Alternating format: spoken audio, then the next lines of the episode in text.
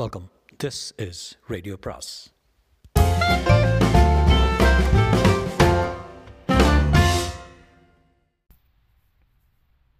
சுஜாதாவின் அனிதா இளம்பரைவி பாகம் 7.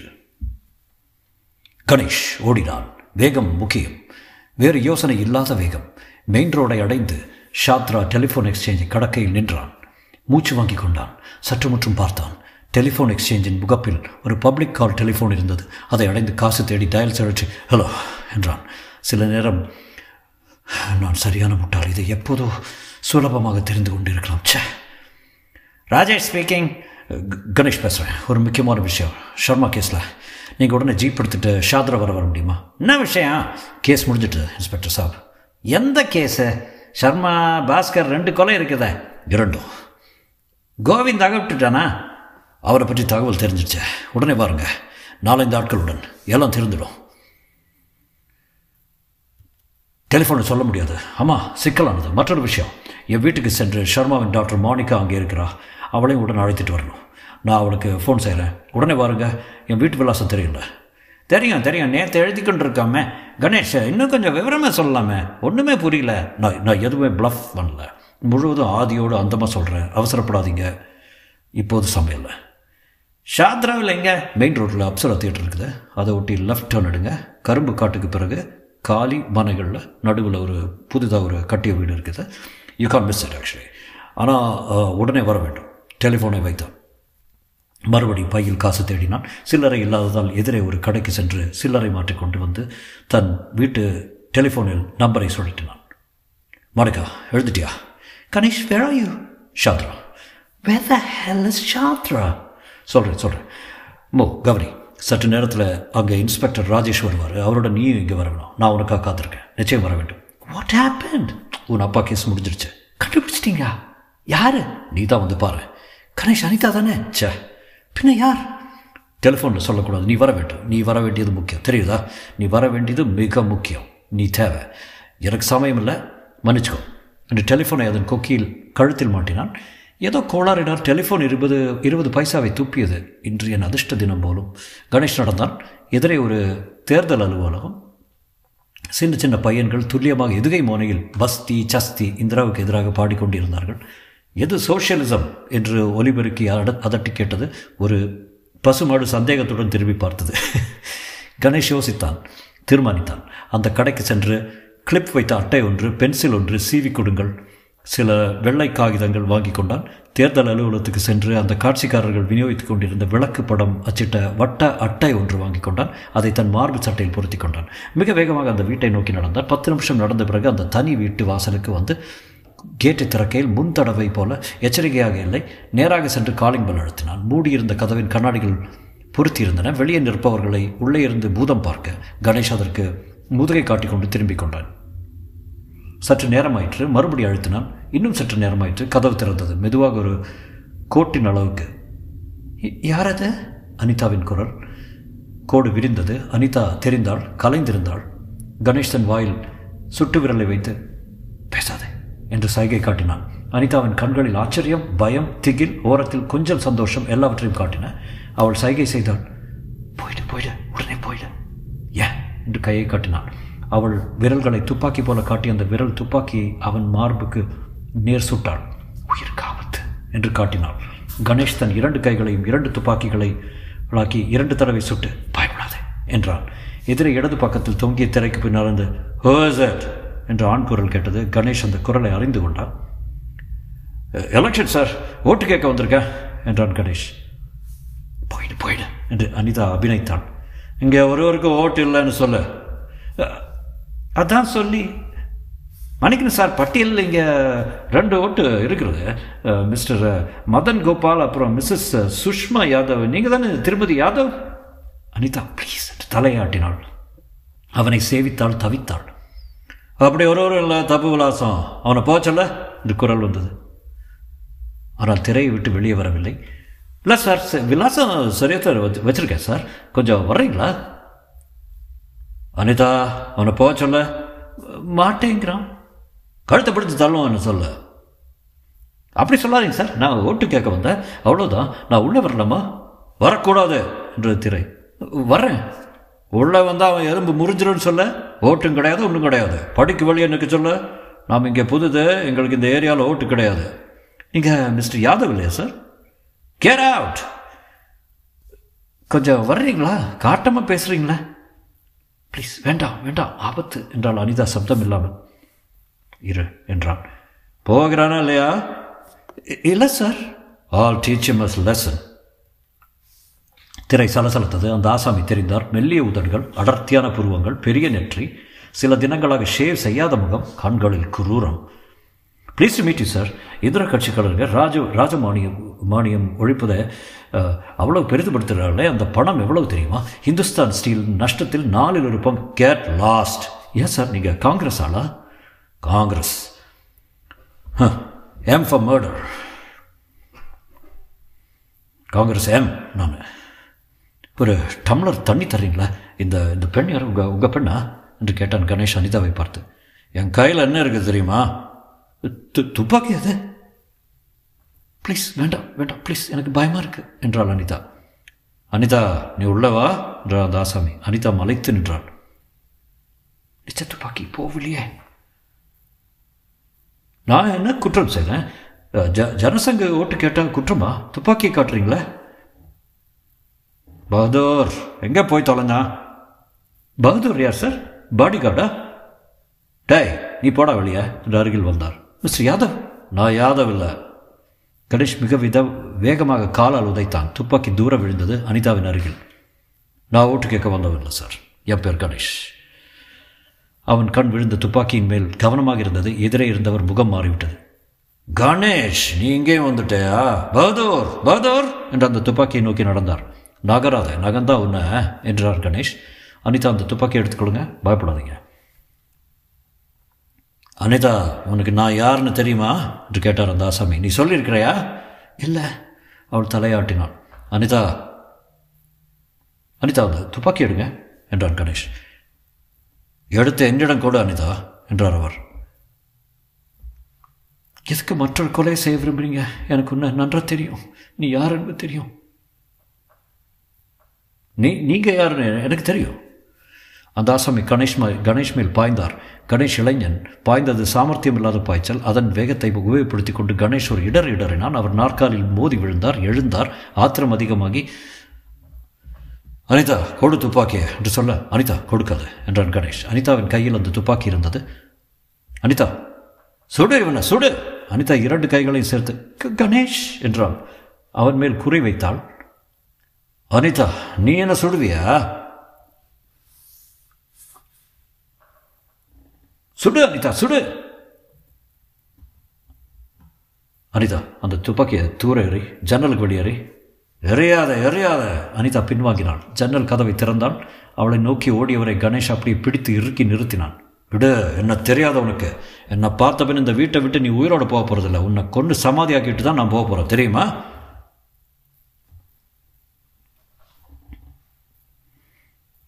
நகராதிங்க அனிதா. அனிதா அந்த துப்பாக்கியை ஜன்னலுக்கு வெளியே எறிந்தாள். அந்த ஆசாமியின் பாதி பலம் வெளியில் விழுந்து விட்டது. அந்த ஆத்திரத்தில் கணேஷ் வீழ்த்த முயன்றார். முடியவில்லை. கணேஷ் அவரை சுவரில் ஒரு தள்ளிவிட்டு ஒரு மோதி வலிக்கிறதா என்றான். சரியான அப்பர் கட் ஒன்று கொடுத்து வலிக்கிறதா என்றான். இரத்தக்கோடு என்று வாயில் தெரிந்தது. அனிதா கண்கொட்டாமல் பார்த்து கொண்டிருந்தாள். அனிதா என்ன செய்யணும் என்றான் கணேஷ். கில் ஹிம் என்றான். மெதுவாக நிதானமாக கொல்லுங்க என்றான்.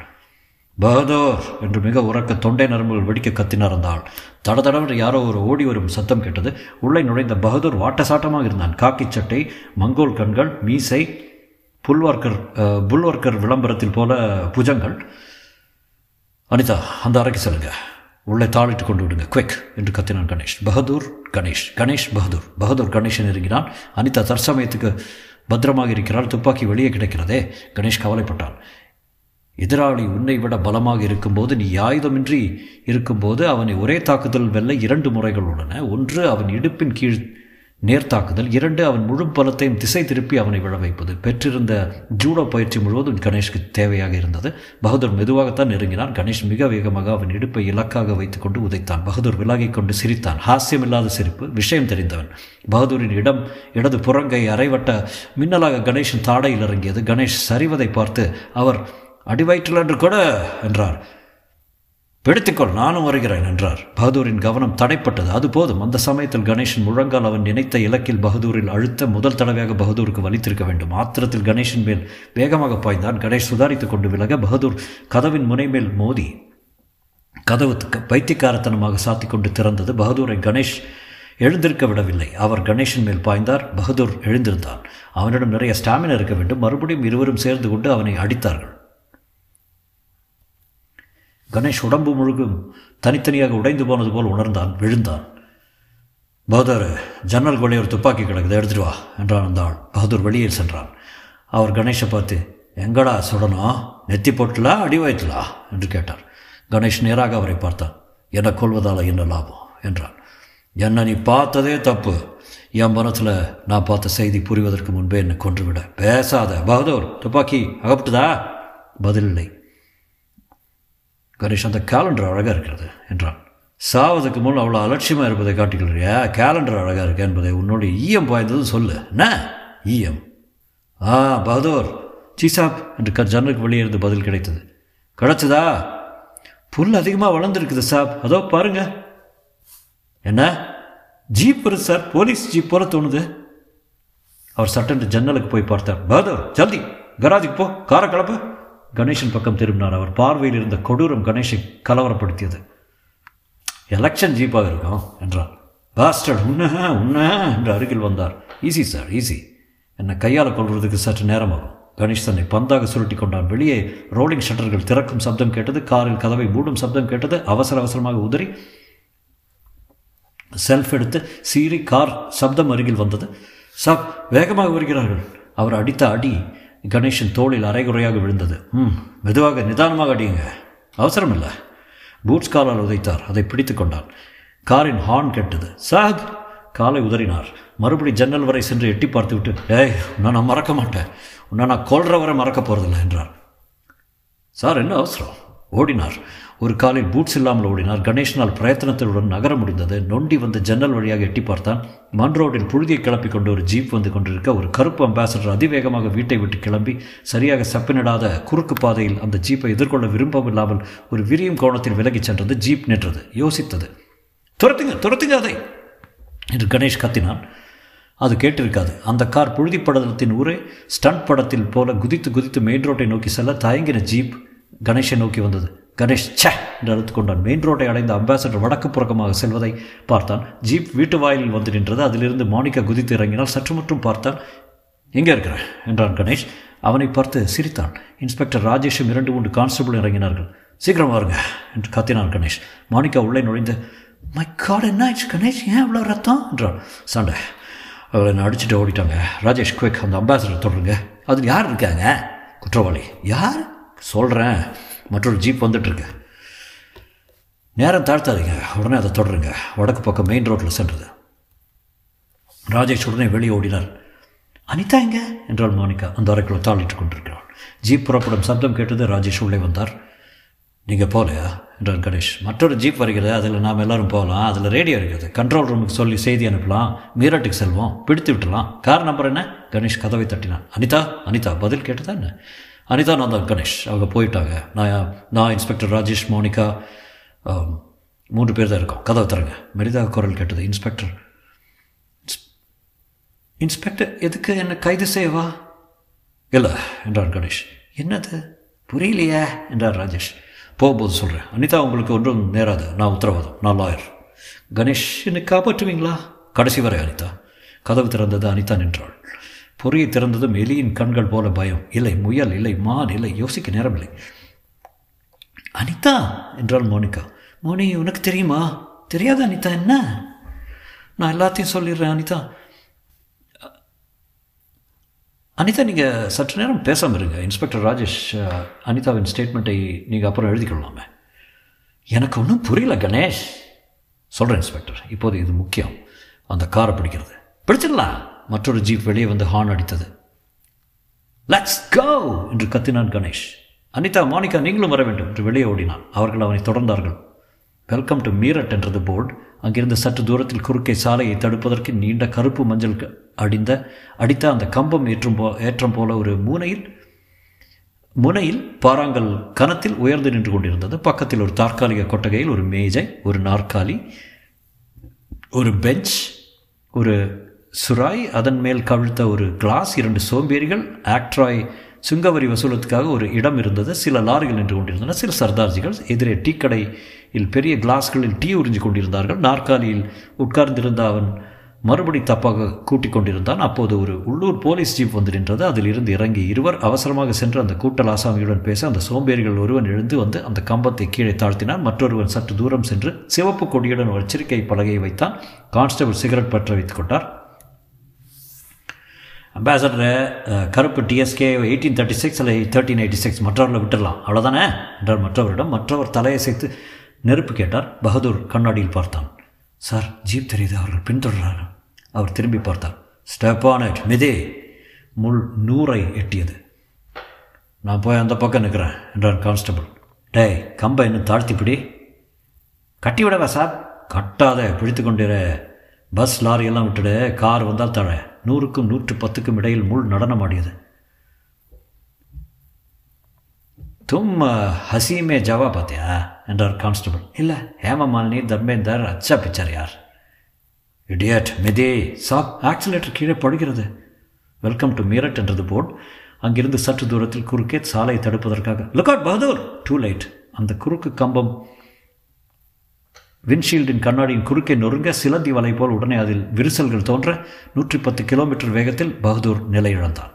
அந்த அம்பாசடர் மிக அழகாக சாலை விட்டு விலகி 2 சக்கரங்களில் பாதி தூக்கி கொண்டு 2 அல்லது 3 செகண்ட் அன்று சென்று அந்த மரத்தில் பட்டு திடீரென்று அதன் உருக்கு அந்தரங்கள் அனைத்தும் தெரிய கவிழ்ந்து பின் சக்கரங்களில் மட்டும் வெகு வேகமாக சுழல அதன் ஹாரன் தொடர்ந்து ஒலிக்க ஆரம்பித்தது.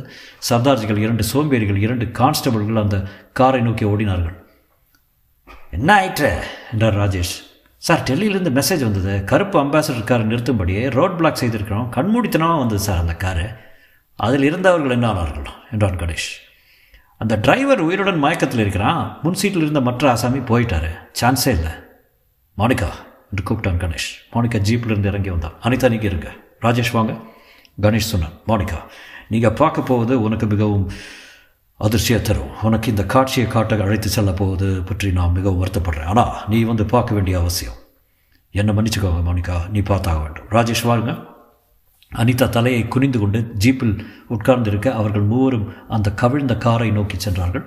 தூரத்தில் ஆம்புலன்ஸ் சென்று கொண்டிருந்தது. அதிலிருந்து ஸ்ட்ரெச்சர் கீழே காரின் அருகில் வைக்கப்பட்டிருந்தது. 2 வெள்ளை உடை அணிந்த சிப்பந்திகள் அந்த உடலை அதன் மேல் மெதுவாக வைத்தார்கள்.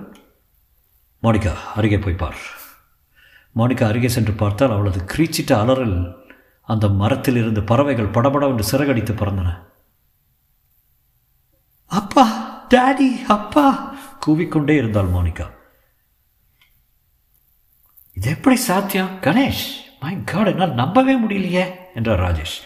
ஜீப்பில் அவர்கள் திரும்பிக் கொண்டிருந்தார்கள். மாணிக்கா உடை கலைந்து தலை கலைந்து வெற்றுப்பார்வை பார்த்து கொண்டிருந்தால் 1 கிலோமீட்டருக்கு ஒரு தடவை விசித்து கொண்டிருந்தாள்.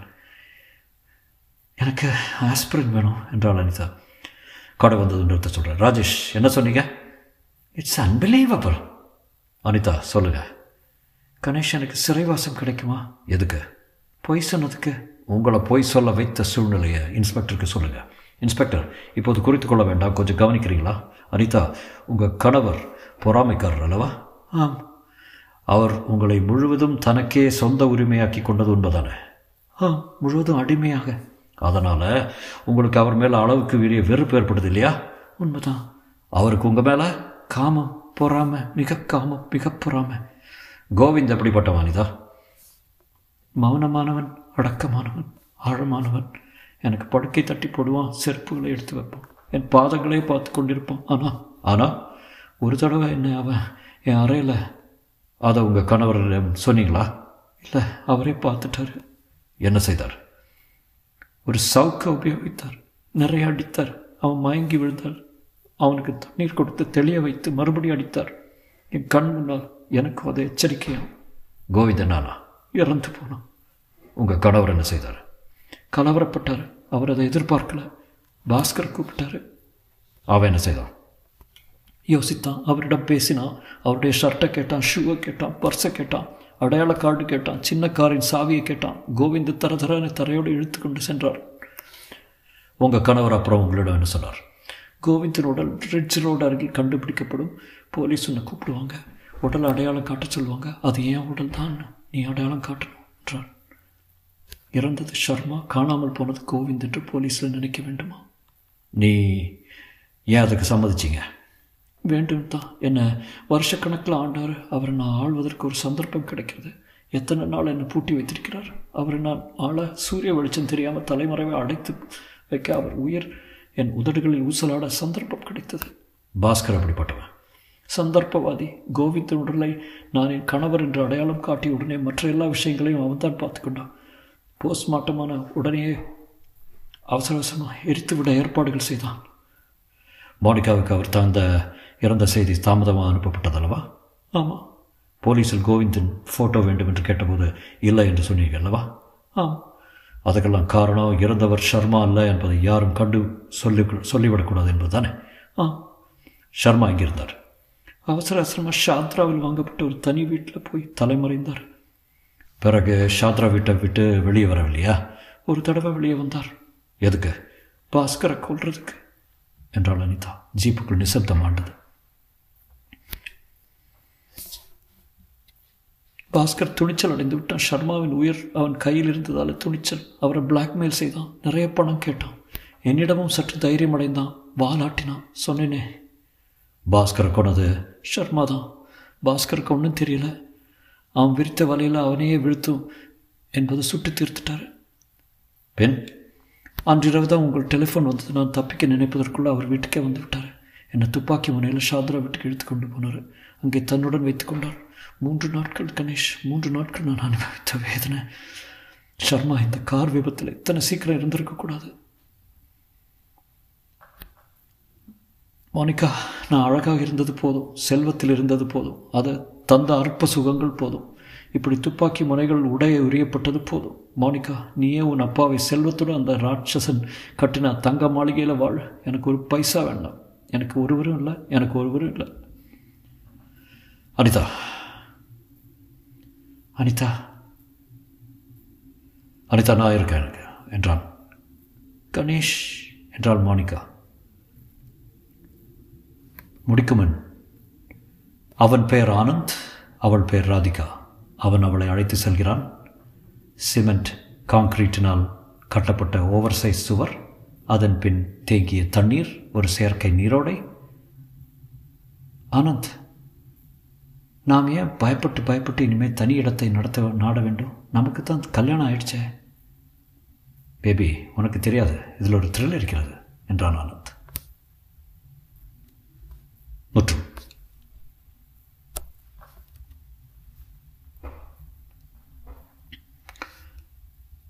So, my review of the story, I think it was nice, considering ரொம்ப பழைய புக் இது. Actually Ganesh definition of Ganesh's character is very early. Ganesh, I think if you really look at it, Ganesh has a little bit of a Vasanth character in it. Also konja unsure kaamchirkaru Ganesh's style, basically konja normal man mari, not a genius mari kaamikala. So I thought the thrilling aspect of it was held very well. Kadasi varaikku nallave kondu ponaru. I think it's a, considering the age of the book, it still works. Illava nalla da eludhirundare, romba believable athan thonichu enakku pretty much, so I enjoyed it. Some characterization of the women alla konja standard athan pannirkaru, eppovume solra mari da eludhirkaru, but I think the story was pretty decent. Nallave eludhirundare. There are portions of the story descriptions எல்லாம், சினாரியோட டிஸ்கிரிப்ஷன்லாம் சொல்லும்போது அவரோட சுஜாதா தனம் நல்லா தெரியுது. ரொம்ப sharp writing. I always enjoy it more then the dialogues. அவர் ஒரு சீன் க்ரியேட் பண்ணும்போது அது அவர் எழுதுவார். இப்போ ஒரு ஷாப்பை பற்றி எழுதுகிறாருன்னா அந்த ஷாப்போட அப்சர்வேஷன் எழுதுவார். ஸோ வித்தின் ஒரு 5-6 lines இல் நம்ம கண் முன்னால் அவனுக்கு வந்து அந்த ஷாப்பு அந்த மாதிரி நீட்டாக எழுதுவார். With the sharp humour, I love that. He has a lot of that in at least 2-3 இடத்துல அந்த மாதிரி பார்த்தேன். So I enjoyed it. It was, நான் நினச்சேன் இது ரொம்ப போராக இருக்குமோ அப்படின்னு நினச்சேன் பழைய புக்காரனால, பட் நோ, நல்லாவே இருந்தது. I enjoyed it. I hope you did too. அடுத்த புக் என்னன்னு தெரில, but I hope you enjoyed it. I did. Good night everybody.